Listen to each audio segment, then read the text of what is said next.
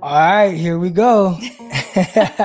episode three, episode four, episode four of the Not Ideal podcast. I'm your host, former NFL and AFL defensive back, Eric Crocker. And if you're watching live right now on YouTube, I have a I have a special guest with me right now. It's my wife, Styvie Crocker. Everybody give Styvie Crocker, Crocker a round of applause.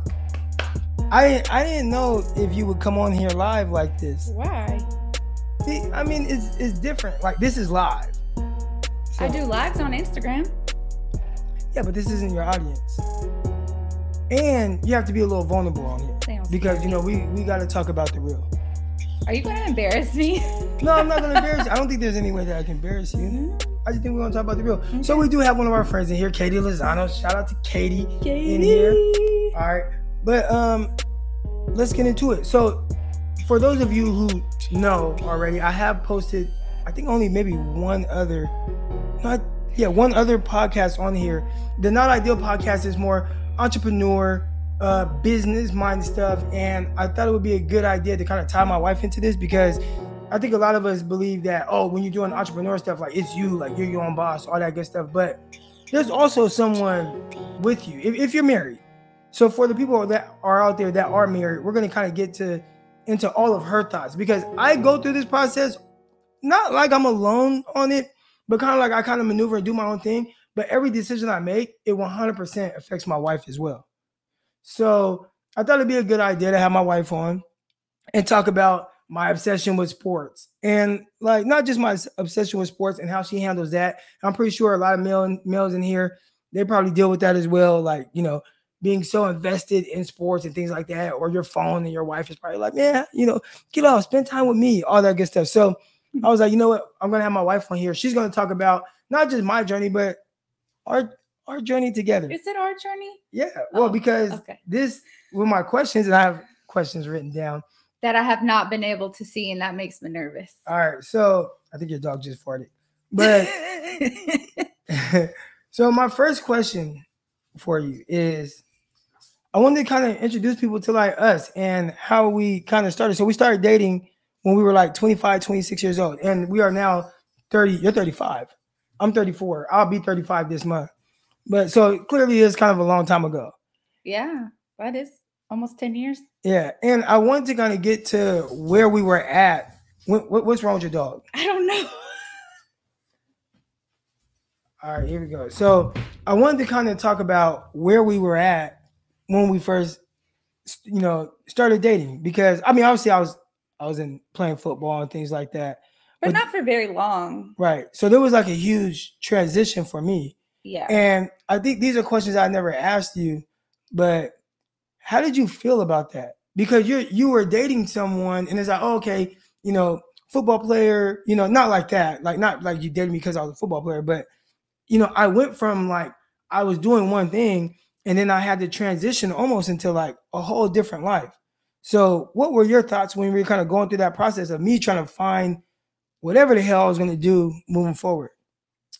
Um, well, I can only speak for myself because everybody's different. But for me, it was like you said, it was never really about um, you being a football player. It was more on like a friendship level. Like I feel like we were really able to establish a friendship early on um, and I think that's really what has brought us along all these years.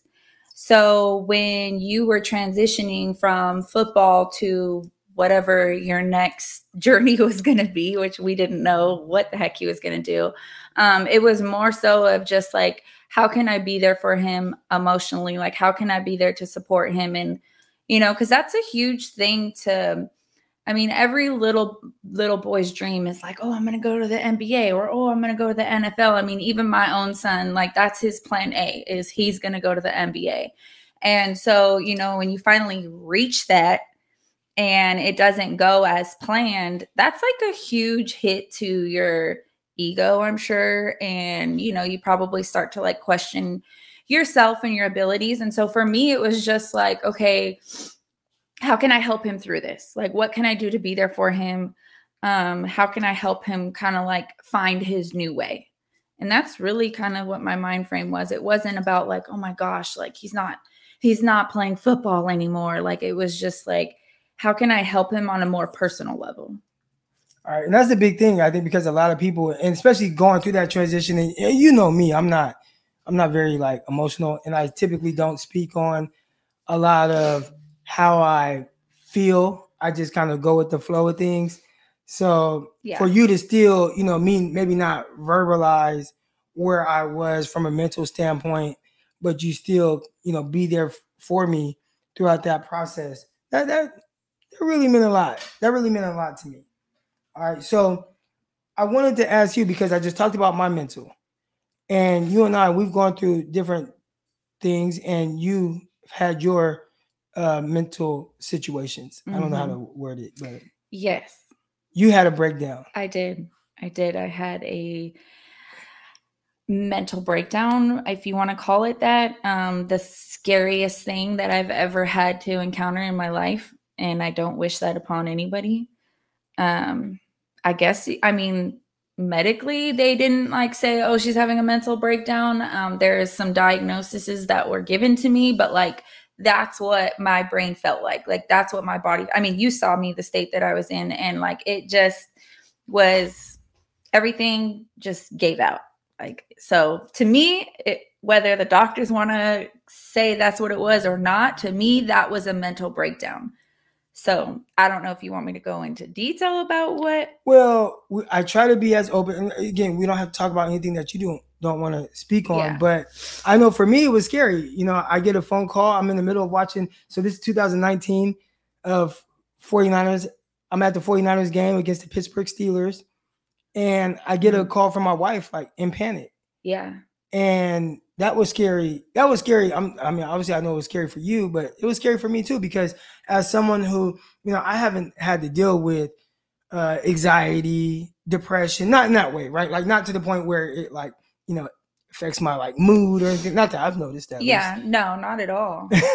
but to try to be there for someone that you see is clearly struggling with someone, that was that was tough for me. But I guess how do you think I handled that?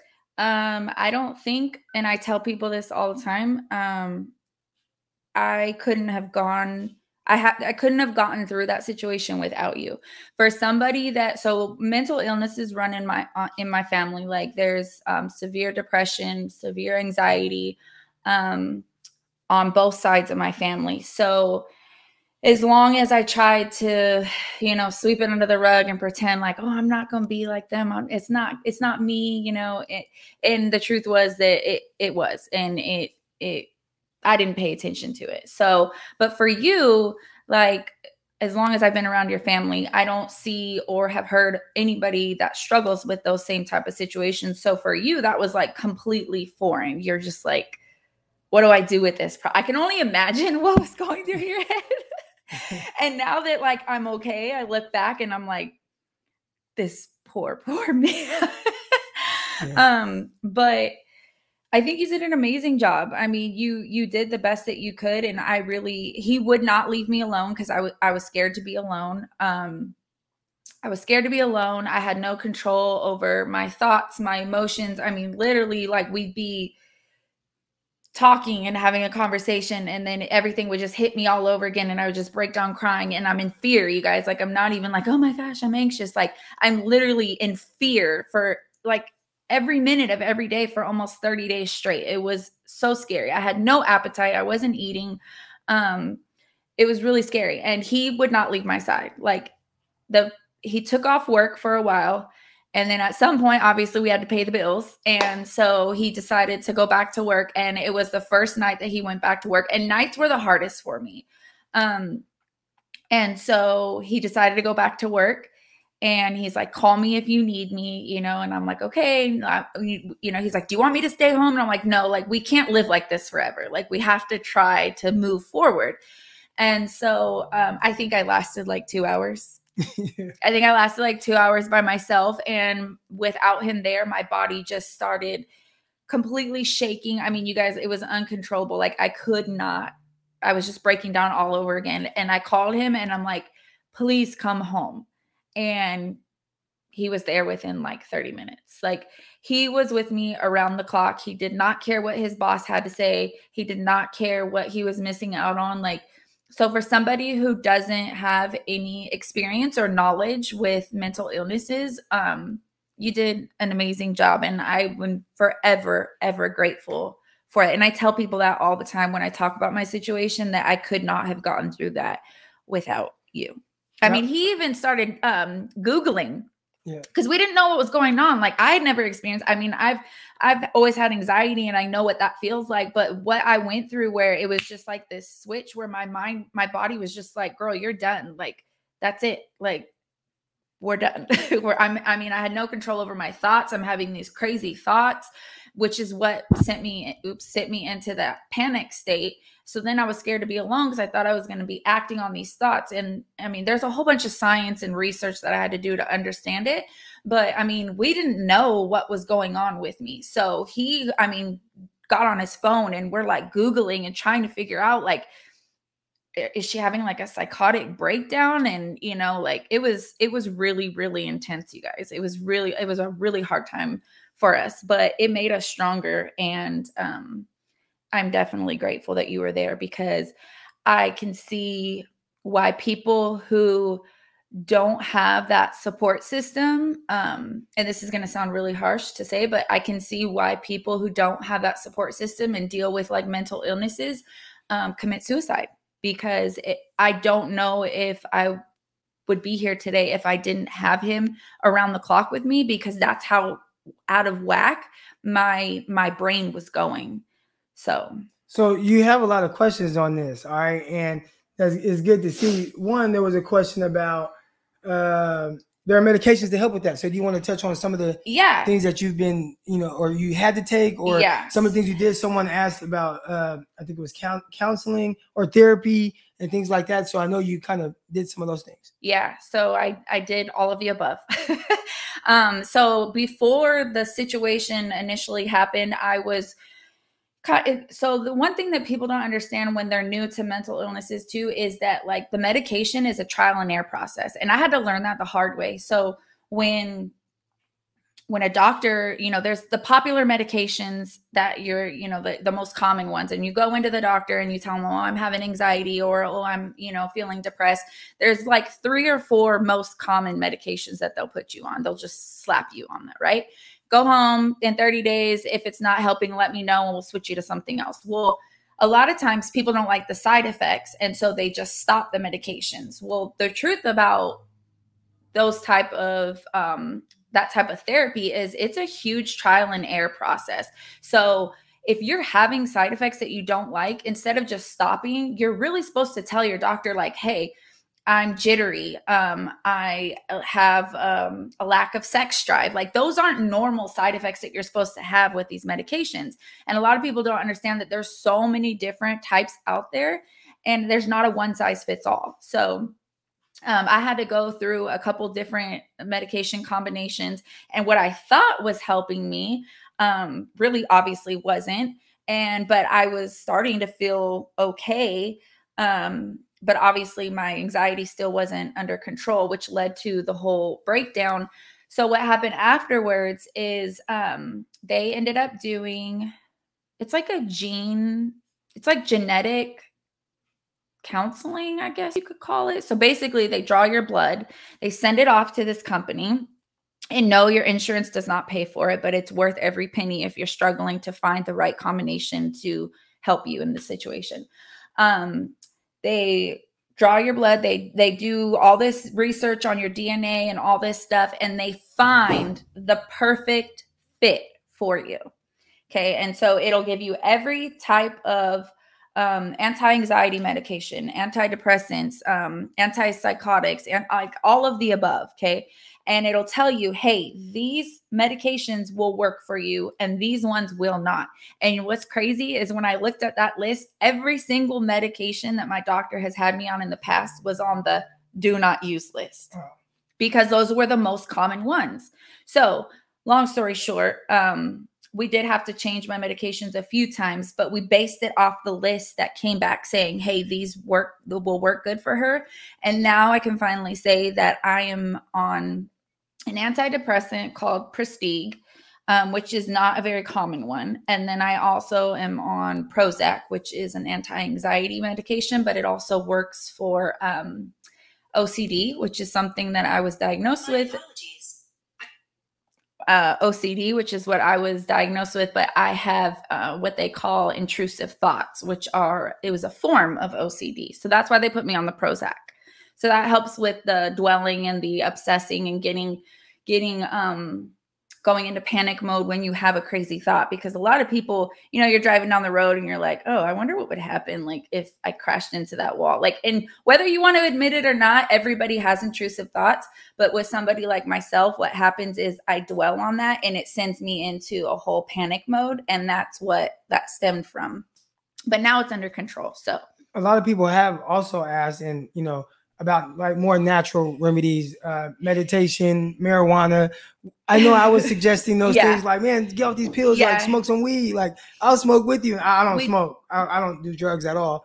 But, yeah, no, he did. mean, he was he did. He was like, you know what? I think you just need to get off all the medications and the problem with that and and we did try that for a little bit. We tried the cbd gummies and stuff like that. Yeah. but i the, see someone in the chat saying talking about uh, cbd as well. Yeah but the hard part and the cbd gummies didn't really work. Um, my anxiety is at a level where the cbd isn't strong enough and anything with thc um, is real risky for me because i'm a nurse. So i can be drug tested at any time and to me that just wasn't worth the the risk. right, um, more natural remedies. I know that one of the one of the things that Eric took me to in this weird process is um, we went to like what is it Sprouts in Stockton in right? Stockton, yeah, and it's like an all natural store. So like they have um, natural remedies for Tylenol. I mean, you name it, they have like a natural remedy for it, and we we did that too. And um, I think that my my situation was just so so intense at that point that I needed something medically stronger. So, you know, and the crazy thing about this, like the craziest part is all of this was happening during a big transition in our life. We were, excuse me, we were preparing to move across the country to Arkansas. Uh, she's going through this. We're trying to figure that out. And then our lease was up where we were living. So instead of signing a new long lease, we actually had to split up our household, right? Now, yeah. these are the tough things that we, and it's crazy because now we look at, not to like, you know, but like how we're living now, right? Yeah. And we're doing, we're doing pretty good, right? So, uh, but to get to this point, some of the decisions that we made along the way and, you know, splitting up where, you know, the lease was up and it was like, all right, you went and stay with your dad in Modesto I went and stayed with my homeboy Lavelle Hawkins. Shout out to my dog Hawk. Hawk was like huge. Yeah. Here with this. He was such a blessing. Yeah. So shout out to my dog Lavelle Hawkins. And so, you know, we are, you know, I'm going to stay with Hawk and he's cool. And I'm like, all right, hey, I'll pay you. He's like, nah, Crock, don't yeah. worry about paying. Just stack your money up. So, you know, you'll be good for when you have to move and all that. He was definitely. And my dad was the same way. My I went into it thinking, okay, like, you know, dad, let me help you because it's, you know, my dad, I'm my dad's only child. So like here I come with my kids.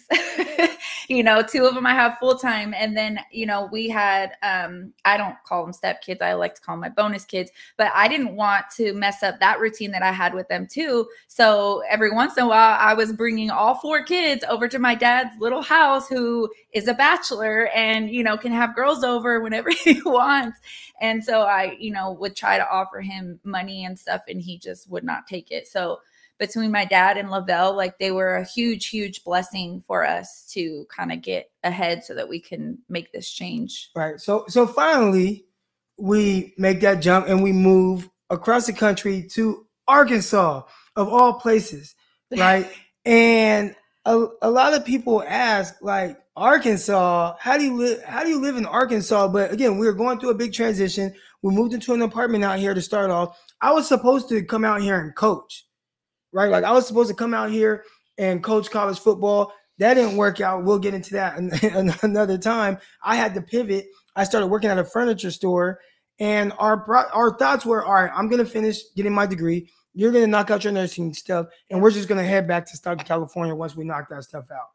All right, and we came out here in the midst of all this, and I just remember you like feeling like a lot of weight was lifted off of your shoulders. So Yeah. talk to us a little bit about that. We will get to the basis of this show, which you know we got 65 of you in here watching right now. Uh, I do a podcast weekly. It drops every Wednesday, and it's called the Not Ideal Podcast. And I talk about a lot of the not so ideal situations with entrepreneurship and a lot of the you know different split second decisions that you have to make and some things that you're really not comfortable with doing. And there's been things I wasn't comfortable with doing along the way. And I felt like right now I was in a point to where, all right, Crock, you, you're doing well. Maybe there are other people out there that go through a lot of the same things as you. And I wanted to show that vulnerable side to let them know, like, man, like, you know, here are my goals. Here are things I'm, I'm doing right now. Uh, obviously, I wouldn't be able to do any of this without my wife. But along the way, it wasn't just like, oh, everything's perfect, right? And, and that's all, that's all of us. Where it's it's not always perfect, and we've had to go through so much of this stuff, right? But now we moved to Arkansas, and how was it with you coming out here? A place you know you don't know nothing about Arkansas and how it is, but I, I remember you just kind of sitting out there on the patio and having your coffee in the mornings. Mhm. And how is that from like a mental state, from like kind of clearing your mind, and ultimately starting to achieve some of the things that we wanted to do?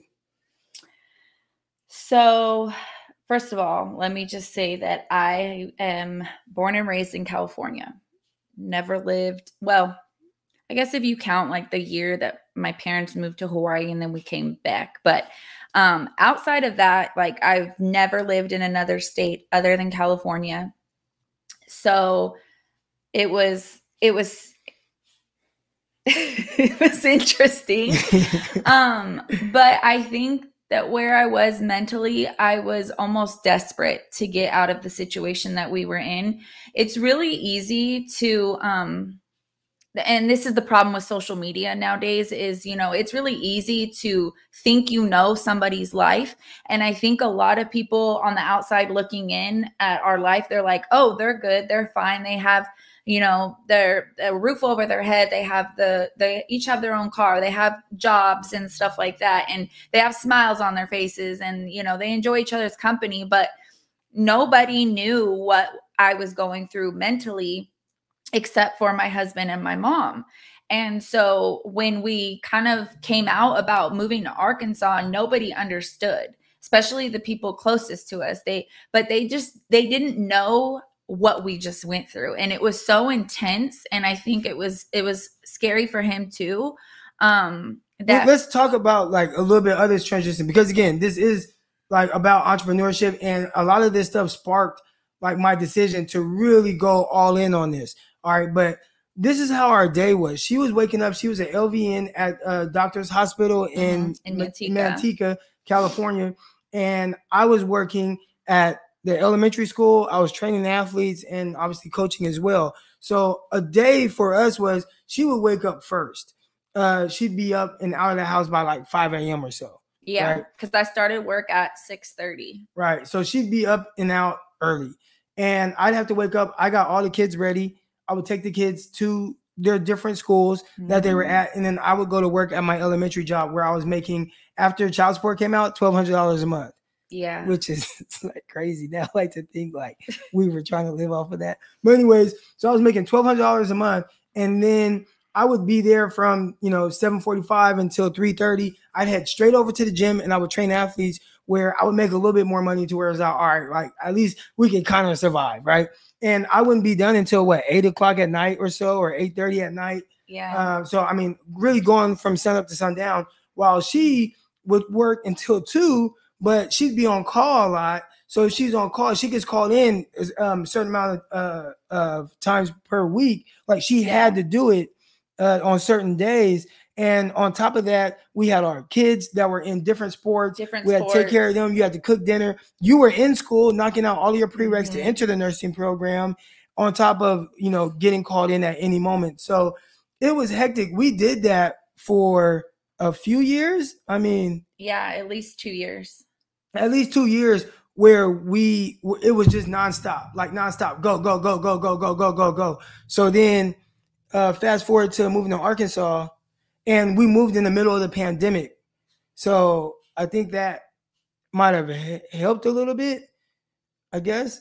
I mean, I don't know. I don't know. Well, no, got because uh, you got the uh, what is it like unemployment, the stimulus, not stimulus, the you know they were giving out the monthly money. I, we we didn't get that yet. That hadn't kicked in yet. Oh, so yeah, still struggling with that. But anyways, um, we we were just it was just go go go go go. So we're like, man, we gotta gotta figure it out. And I'm here, so I make phone calls. It and I- was bad, you guys. Yeah. It was really. We were literally just coexisting, like, or like not. I mean, taking shifts. It was literally like taking shifts. Like, okay, I'm home now. Here's the kids. He, I gotta go. And then when he came back home, it was like, okay, I gotta go to sleep now. Or hey, um, I got called in. I gotta go to work. You're you're sometimes you would now. sometimes you would bring the kids to the gym. Yeah. She would drop the kids off at the gym where I was training athletes and stuff like that. So uh, that was a tough time. So then we get out here and we're able to kind of relax a little bit. It was much more feasible from a financial standpoint, yeah. and to where like okay, we can survive while we're not making good money, right? We're Yeah. not making any money really, right? So uh, I ended up getting a job at at a furniture store when I first came out here. We actually went furniture shopping. And we ran into a beautiful family, the Rawls. I love them, Sam, They adopted Cindy. us. Yeah. and we're just talking, and they're just looking at us like, man, where are y'all from? Cause y'all not from here. And they're real country. not. Like they, if y'all hear them talk, like they're real country. And from there, they're just like, do you want a job? You know, like just in their country voice. I'm like, I ain't, I ain't gonna turn, I ain't gonna turn down money, right? So I start working there, and I worked there for probably about a year or so, and, they- and they become like family to us They're the right? yeah. They've helped us a lot throughout this transition. But part of it was me stepping away from there. And I have put together a, and a lot of you, if you haven't heard this story already, listen to the first episode of the Not Ideal podcast. You can find the link in the description below. And it, I go more in depth for about 35 minutes on all of this. All right. But, um, you know, I ended up just saying, all right, like, I'm going to quit this job and I'm just going to go all in on training athletes. Now, at this time, I knew there could be a market for me training athletes out here, but it wasn't like I was training a bunch of kids. I had nobody. Mm-mm. So here we are. even think you were charging at first. Right. So so here we are. I'm like, all right, I'm gonna quit this job. We don't have money. And I'm just like, I'm gonna make this work. But I want to ask you as a wife, and because there are people in here that you know aspire to be entrepreneurs and things like that. What was that like? Like for you, like you know, because you kind of lose that security, like that financial security, Yeah. and then you have to almost go like on like the faith system. Mhm. So there's been a lot of times where I've had to just pray that your master plan works out. Um, but you're specifically talking about when you quit the furniture job, and I told them no, you're, he'll be back. Yeah. Yeah. Um, that made me a little bit nervous because I wasn't really, I wasn't like working. I was working my money business, which is strictly commission. So, and at that time, I hadn't really built a team yet. So, I mean, I was pretty much just making chump change. And um, by this time, the stimulus check was was coming in. So we had that, but outside of his furniture store paycheck, there was nothing. And so when he said, he told them, he said, All right, guys, well, it's my last day. and I'm like, and he didn't tell me, y'all. Like, we were just in the store and they were getting ready to close up. And he's like, All right, well, you know, I love y'all. Thank you so much. And I'm like, What? What's going on here? And she's and Miss Cindy was like, you know, it's his last day. I said, the hell it is. I said, I said, no, he'll be back. he's like, he's like, no, no, I'm not. And it was scary. But the one thing that I know about Eric is, and I think this is kind of where we um are able to like have a strong bond and build we built a really good foundation is we're always gonna find a way. And he's always gonna find a way. And I'm always gonna find a way. So no matter it may be tight for a while, um, but we never stay down too long because we we're both just two type of people where it's like okay well what do we have to do to make it work and that's once that kind of set in i think it was the only reason why that i had that initial reaction was because you didn't tell me that that was your last day and i was there so of course i'm like oh no no no no no wait we haven't even i hadn't even had time to process it i just was like wait what but then like when i went home and he broke down the details and told me, you know, this is what I want to do and this is how I'm going to do it, I'm like, I mean, what do we have to lose? You know? Right. So, So when you think about kind of where it all has gone and where we're at now, you know, what can you tell to people about like maybe, you know, just believing in themselves or like because again, we we quit when I quit the furniture store, even then I wasn't making a lot of money. It was barely enough to kind of get by to be able to pay bills. But now you see how that has paid off and not to put out, you know, our financial business out there, but doing pretty damn good, right? I mean, went Yeah. from okay, I don't know how much money if we would have added up the furniture store, but I, let's say I was making twelve hundred dollars a month at the furniture store, right? Like hustling, grinding. That is, uh, what was it, fifteen thousand dollars, I guess, for a year. And now, now I make fifteen thousand dollars in a month. So, like, how, like, you know, seeing like that transition and and kind of how it happened, like, what advice can you give to other people? well, for one, and you've said this many times, is like nobody's going to believe in you like yourself. Like, there's, I mean, as much as I have his back, like, he still believes in himself more than I ever will.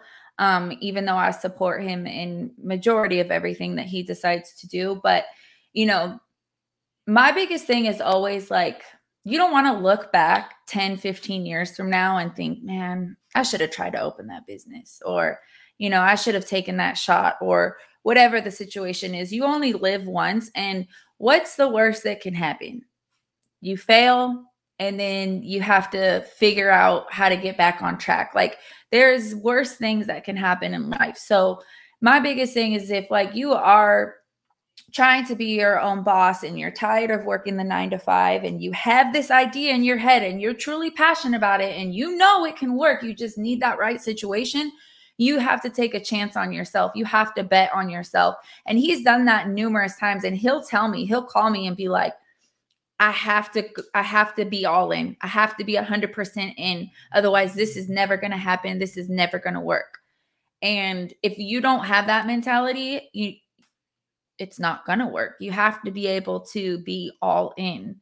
Um, so if you don't have a spouse that's supportive, that's going to be really really hard. If you're single but you, you know, you have this dream life that you want to live, you have to find a way to make it work. Like there can't be a plan B. Like I remember one time we were talking to my son about, you know, his his plan is he wants to be in the NBA. And I said, and I'm like, okay, well, what's your plan B? And he cut me off. He's like, no, there is no plan B. Like, there should never be a plan B. It's the same thing with your journey or whatever you want to achieve. There can't be a plan B. If you if you have a plan B, then you're not all in on plan plan A. You're so gonna, that's yeah, because you know in your head that you have something to fall back on. Like, oh, if this doesn't work out, no, that's that can't be in your head, and that's hard though. It's it's way easier said than done. It's it takes time to condition your mind because you know your body's natural reaction is to play it safe, right? That's just how we're built as humans. So it it takes time to learn that skill. It's not something that you can just turn off and on. You have to literally rewire your brain to think, no, uh, this is going to work and there's no other option. So until you can get to that mind frame, stick to your nine to five. but you do have to condi- condition your brain to think that nothing else is th- this is it. Like I have to be all in. Um, and that's just that's the only way that's going to work. That's how the most successful people end up being so successful is they go all in and there is no plan B. And, and I think the crazy thing for me, uh, I you would think that a lot of stuff I'm doing, like there's some kind of like, and a lot of people ask me like, man, Crock, like, you know, man, I'm like, I'm so happy for you, or I'm excited for, like, man, look at all you're doing, and man, you must be happy for yourself, or you must be proud of yourself. And maybe sometimes I can do a better job of really kind of think. I thank the Lord for sure, but maybe like kind of, man, you know what? Man, we're doing damn good. But my mindset is always on like the next thing. So I don't really, I guess, ap- appreciate like this moment, like wh- where we came from. I mean, I feel like I do, but it's not something I ever talk about, or it's not anything I ever feel like satisfied about. It's like I'm always thinking about the next thing. And I think that's the tough part about entrepreneurship. Like my mind is always going, whether something works out or doesn't, I'm always thinking about that next thing. But for you, you know, it's well, the next thing was becoming an RN. And this woman right here, everybody talks about how proud of me they are and stuff like that.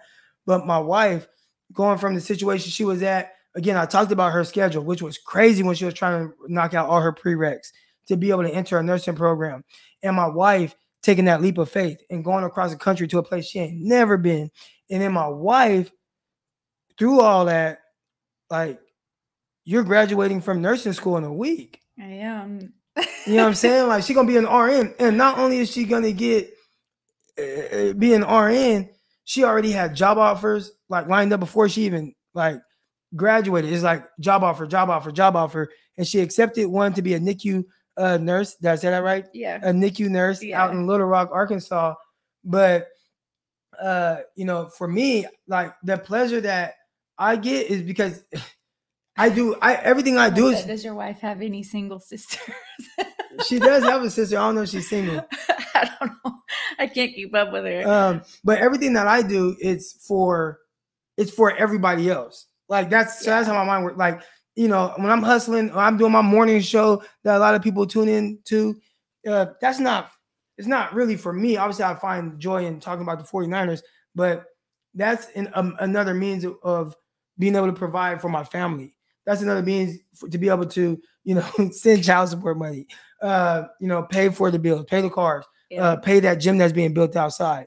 You know, uh, so for me, it's kind of hard to really think about myself throughout all this, but it's been very easy to think about my wife throughout this and where you were when we met nine years ago and working nine hours at the nine hours a week.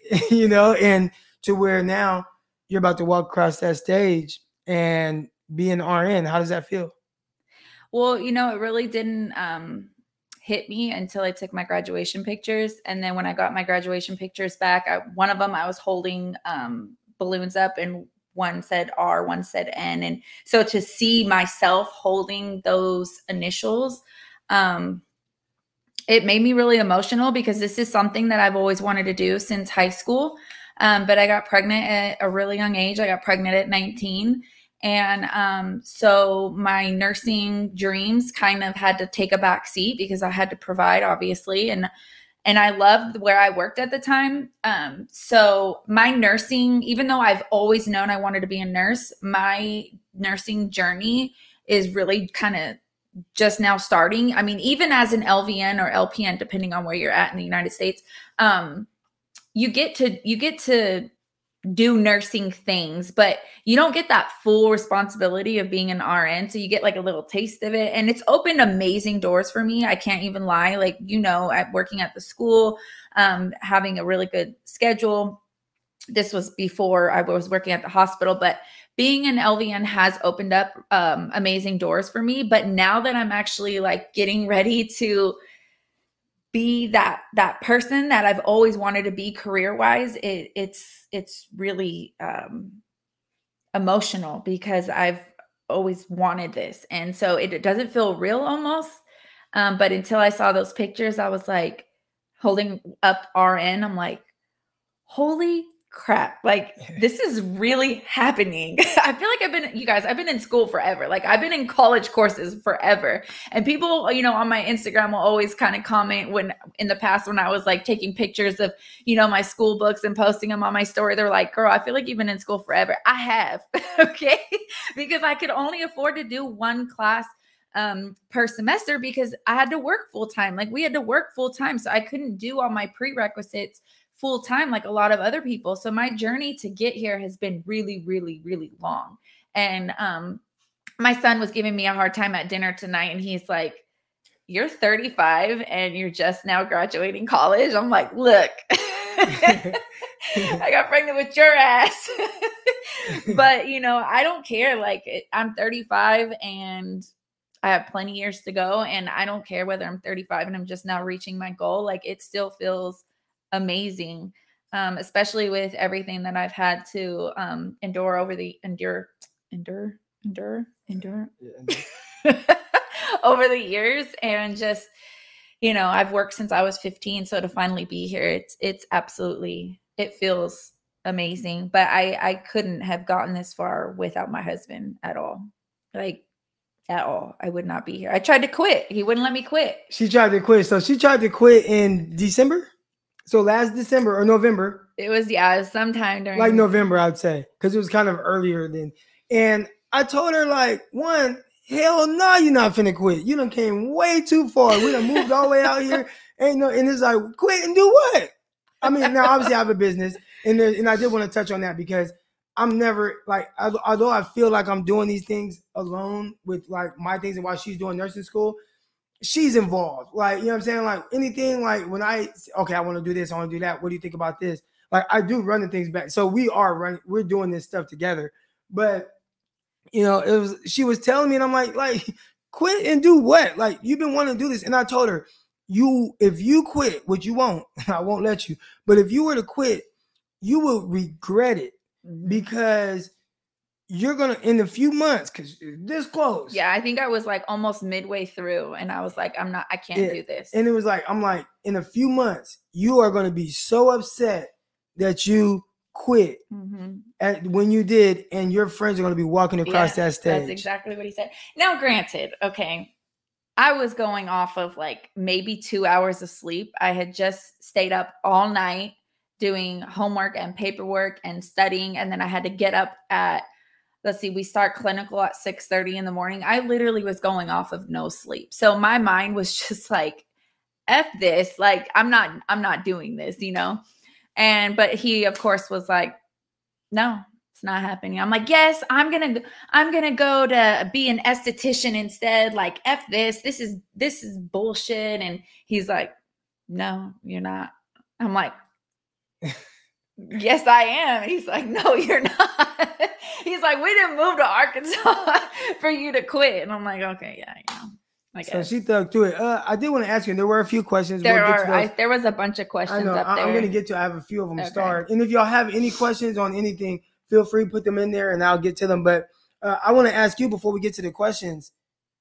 What do you have any advice on anyone? Because I hear a lot of people kind of like there is. I don't want to say a debate about marriage, but there are people that are like, hell no, I'll never get married, blah, blah, blah. Then there are some people that are like, marriage is a beautiful thing. So, like, what how do you feel about marriage and what do you think has either helped you or where you're like, hell nah, don't get married? Like, what's your th- thoughts on it and what's helped you along the way?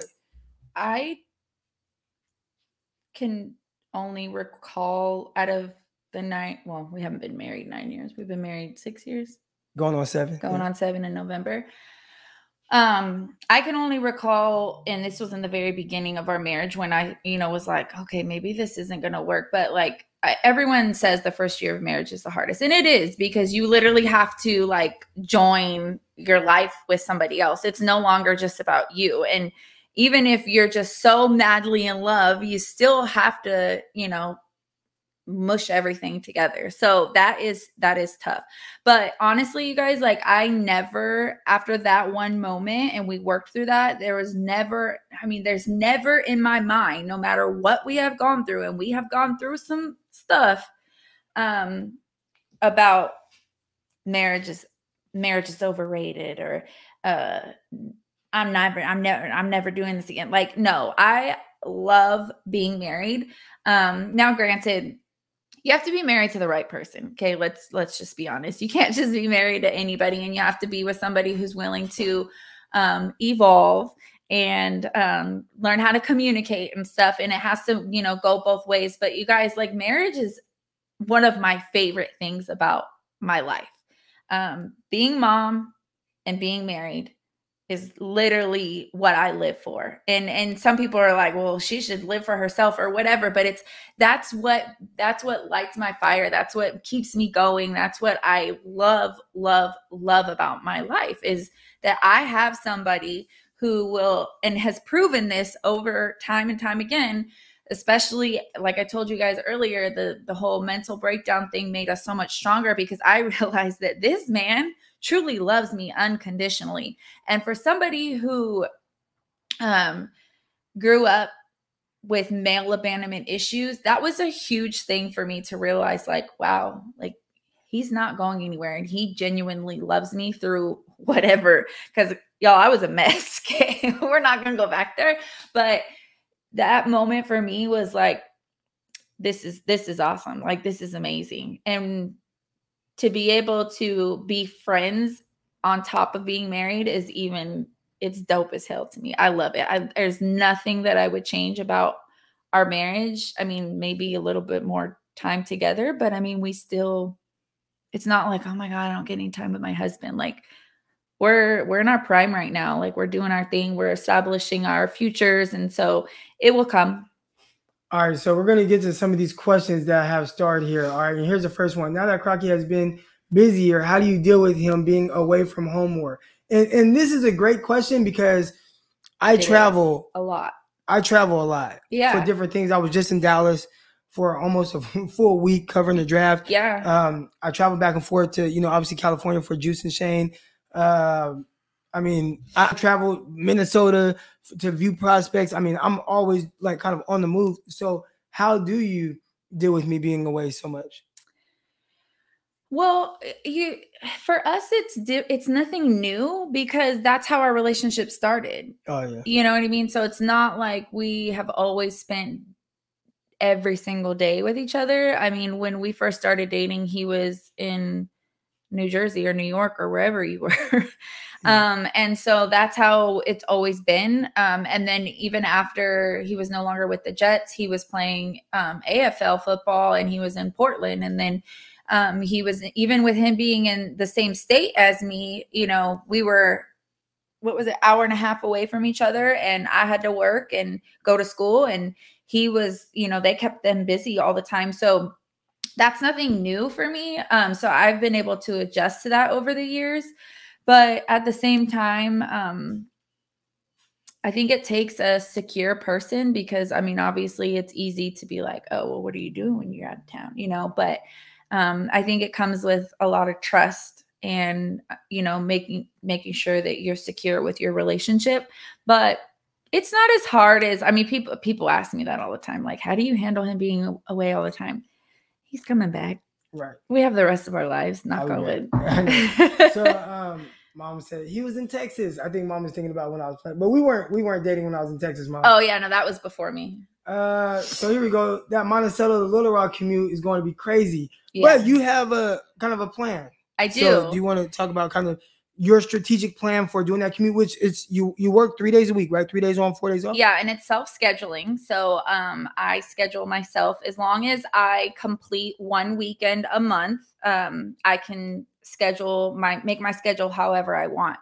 So um and that was kind of like a big big deal for us too because I originally accepted a job here locally.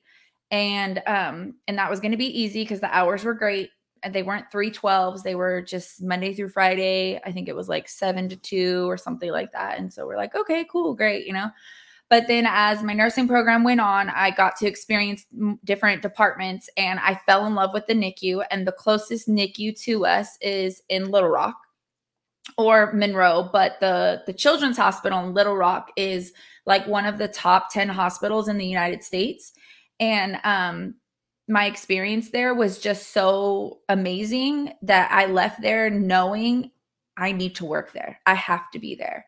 Um, it's probably Dylan. So I came home and I talked to Eric about it, and I was like, I know that this is going to be hard, but like everything in me was like, this is where you need to be, Styvie. Because I didn't know what department I really wanted to work in. I just knew that um, I accepted this job locally because that's where I had worked before as as an LPN, and so I was already familiar with that department. So, anyways, um, my schedule, I will work my three 12s back to back, and I'll commute the first, um, like the first two days, and then that third that third day, I will get a hotel Right. and stay over. Wait, no, so no, or no, no. You're gonna com- commute. you're gonna come back The first day, night. the first night, and then this, and then when you go back out there, you're gonna stay in the hotel that night. and then then come work, back then come after back. work. Yeah. So that's how she gonna manage that crazy commute. Well, because that's that what- good hour and a half. Yeah, because that's so. what I was doing for clinical, anyways, because we had clinical in Little Rock. So that's what we would do. So Not a question here, but Katie's over here being thirsty, so she is the single friend if anybody's looking for her, She got some single friends. Yeah, she talking about herself. So um Katie, driven woman out there in Stockton, California. Yeah. And you know, whether you looking whether you, you know, looking for a girl or a house, she can help you. All right. So shout out to Katie. all right. Um, question: What made you drop it off for a podcast? Great question. So originally, podcasting wasn't my goal. It was my It's- training. well, it was more like a hobby to begin Yeah. with. So I was I was doing it um locked on. I mean not locked on. Um, uh, striking gold. I was making like six hundred dollars a month, and you know whatever, cool, a little extra money. And it wasn't until I was signing the loan for the gym I'm building, which is is a lot of money. I don't even know if I've ever told my wife the official numbers. I haven't, huh? We're gonna keep that on the. But anyways- I, don't want to know. But anyways, um, it was when I saw how much I had to pay every month. I'm like, all right, I got to figure out how to make up that difference. So I'm training. I make X amount of dollars right now training per month. I got to make up that difference somehow. How am I gonna make up that difference? Oh, maybe I can do something with podcasting. Mhm. So I created a you uh, I created a Patreon account. I started making money off my Patreon account. Then I started a YouTube channel. All right, I started making money off my YouTube channel. And then other things came, the Locked On Network, uh, Underdog Fantasy. I say Underdog Fantasy. I got like this big old box of stuff that they just sent me. So Underdog Fantasy came, uh, Lion Sports came, and next thing you know, just all the money's just flowing in. And my goal was to get it to the point where I can pay for our house, our cars, and the building without having one client in the gym. but that goes back to and not to cut you off but that goes back to um being all in like there was no other option for him. He was like he sat down and was like okay how am i going to at least cover the bills in in this gym so it doesn't take away from me or us being able to pay our personal you know bills? And so he did. He was like okay this is my plan. I got to go all in. And he told me his goal. He's like you know by september or whatever i want to make x amount of money. And he did he reached it and he went he just went all in and that's really the the work ethic that it takes to be successful in anything like there was no other option for you you were just like this is what i have to do and i have to make x amount of dollars off my podcast in order to be and you did so Right. there was no plan b for that All right, here we go. So next question. Uh D. Can you let your son go in there and answer some questions? Why does he want to answer questions? he wants much? to be on one of your podcasts All right, come in here, D. Go ahead, come in here. All right, here we go. Um, what did you do with the NFL check? So the NFL, like, you don't make money like I think like people think. Even guys that like play like a couple years, like if you don't get to your second contract, you make some money, but I've like off of like a first contract. Just have a seat right there, and then I'll bring you up in a second. close the door son Um, but like off of Get your first contract, it's kind of hard to like put anything away or make any real money. And especially for me, who you know, I didn't have like this like NFL career or anything like that. So yeah, there ain't no NFL money. uh, here we go. Do y'all think moving out out of Cali helped you reach your goals? The military, uh, moving my wife and I to Florida feels like the biggest game changer in our life. Yeah That's a great question. I have been asked numerous times that question. Um, and aside from like goal wise, um, moving out of California was the best thing for my mental health. Yeah. And I think for us too, like from the financial aspect of things, California is so expensive. Yeah. And it was, I feel like it's even more. Like we're talking to Katie, because I mean, a goal of mine is to purchase a, uh, I want to buy a, uh, Duplex. a duplex out in Stockton because I, I travel out there so much. And um, I want to buy a duplex. And I was like, okay, I'll buy a duplex and I'll just rent out the other side to someone. And I'm like, you know, I'm thinking it's gonna be like 250,000 or something like that. Like, you know, and she's like, man, them things over 400,000. I'm like, for some duplexes. So California is crazy expensive right now. And it would have been really hard for me to be like, all right, I'm quitting this job. I'm going all in on training while living in California. I don't know if I would have been able to do that. So that part, that part was, that was, it has helped us a ton being out here. yeah. I mean, obviously it's not, not ideal. Have y'all told, have, has he told you guys who actually came up with the the not ideal title for this podcast? You never told them, huh? No, I don't think I told. It was me. He called me one day. He said, "Man, I need to I need to start thinking of a name for this new podcast that I want to try." And I'm like, "Not ideal." And he's like, "Nah." And then literally like two minutes later, he's like, "Actually, you might be onto something." yeah, so that was It was me. that was how uh, not ideal came across. Um, so we have a question here from one D Weezy, and he says, "How do your kids feel about you leaving all the time?" So we got D. Come on, D. I'll try to scoot over. You're gonna have to get like right here somehow. So how this is my son D. So how do you feel about me leaving all the time? Honestly, it's alright. Cause then, cause I'm here now. Because you're the man of the house now, huh? Once he leaves, I'm the man of the house. He takes control. Yep. All right. So it, it sounds like D likes when I, when I leave. So there's that. Do you have anything else? Because I mean, you wanted to come on here. So. Nah, I'm good. That's all you wanted to say. Wow. Okay. Okay. So there's D. He's the man in the house when I when I leave.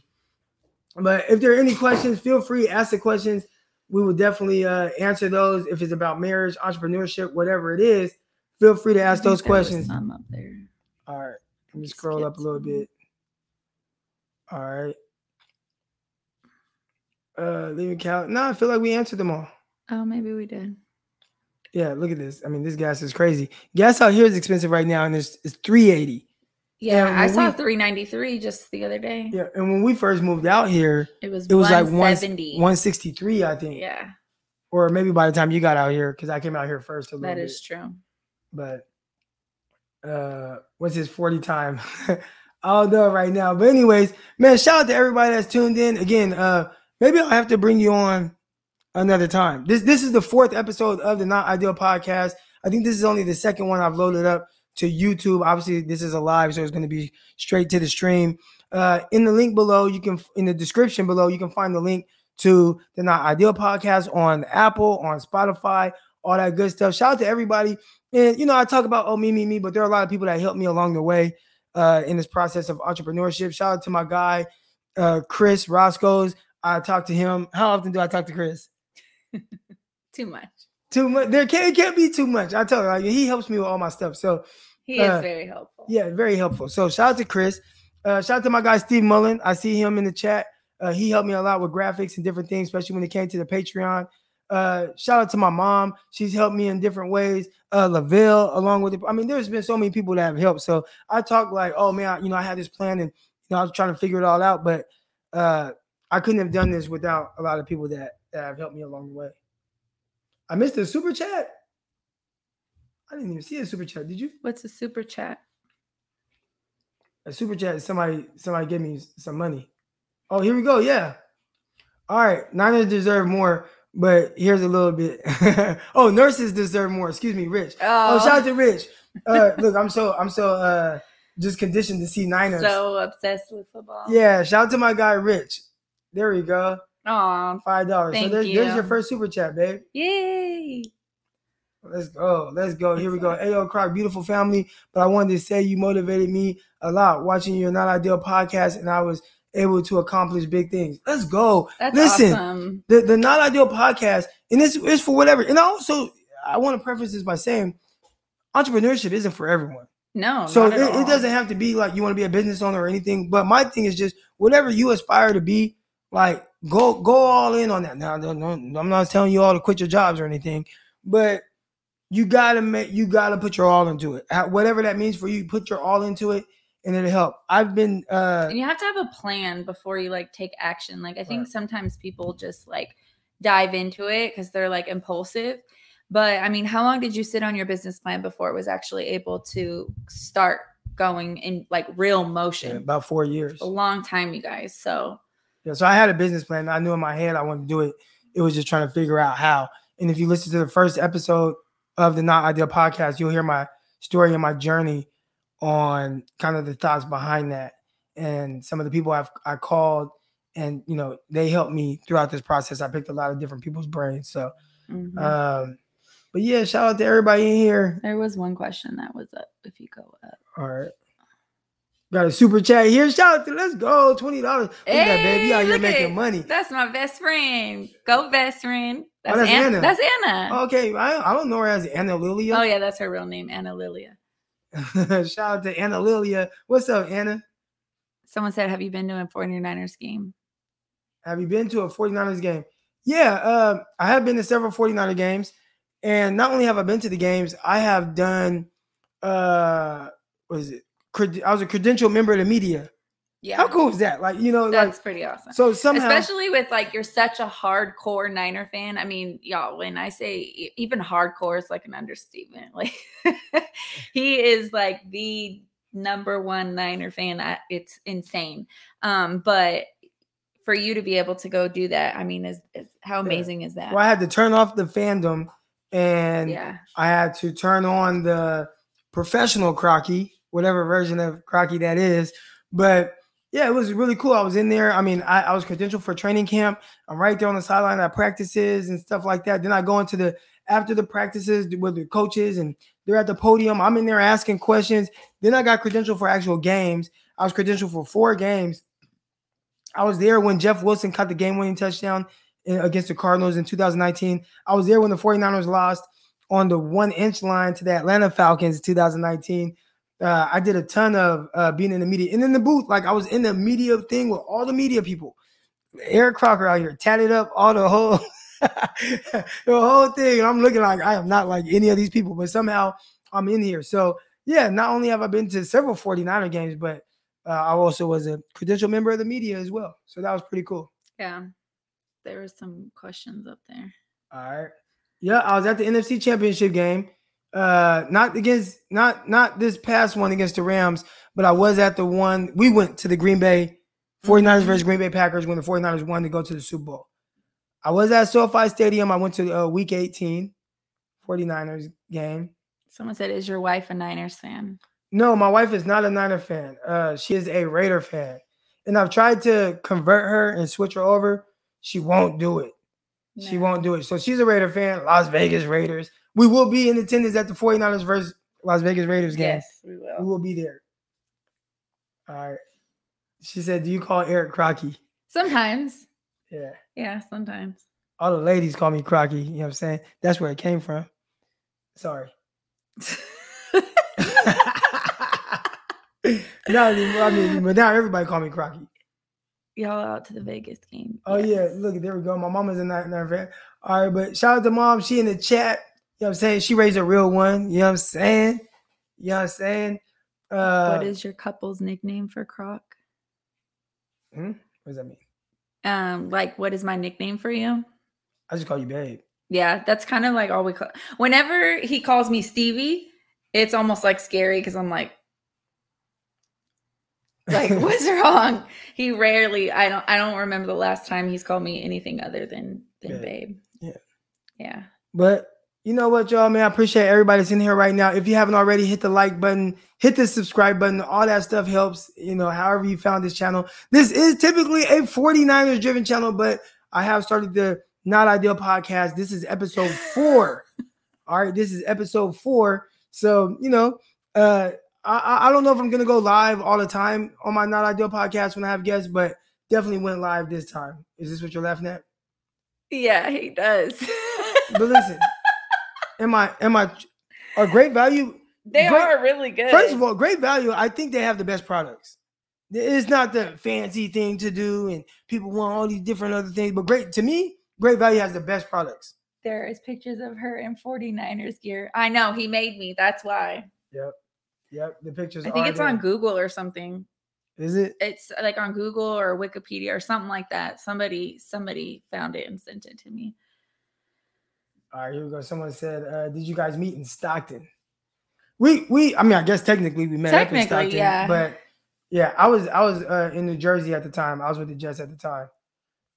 But um, when we first linked up, like yeah, we were in Stockton. Someone said that your wife should be a regular so she can get monetized. you get monetized when I get monetized. What you talking about, man? Originally, we were supposed to start a podcast together. Um, that's uh, what we talked about, but our schedule it's really hard with our schedules. But we'll we'll we'll get her on and get her just thoughts on where we're at, you know, marriage Yeah. and all that stuff. I like to be an open book because I feel like people can learn from it. So I try to, you know, not try to be real. I'm as real as I'm really as real as it gets when it comes to this stuff. So Hmm. No. What does that mean? What- It doesn't mean- I was agreeing with you. Yeah. I like I can't lie because people know me. So it's like I, it's not like I can lie about. That's how I look at it. Like I can't I can't sit up here and lie about something because people know me. Yeah. So if I'm lying, they're gonna be like Eric's full of crap. Like, Yeah. what? All right, but but anyways, man, again, hit the like button, hit the subscribe button if you're listening to it on uh, one of those podcast formats, uh, Spotify, Apple, all that good stuff. Leave a five star review. Uh, leave a review. All that you know, hit the star, all that good stuff, man All of the above. all of the above. But that's gonna do it for this episode of the Not Ideal Podcast from Eric Crocker and Styvie Crocker. We are out. Appreciate all y'all. Love y'all. Peace. Peace.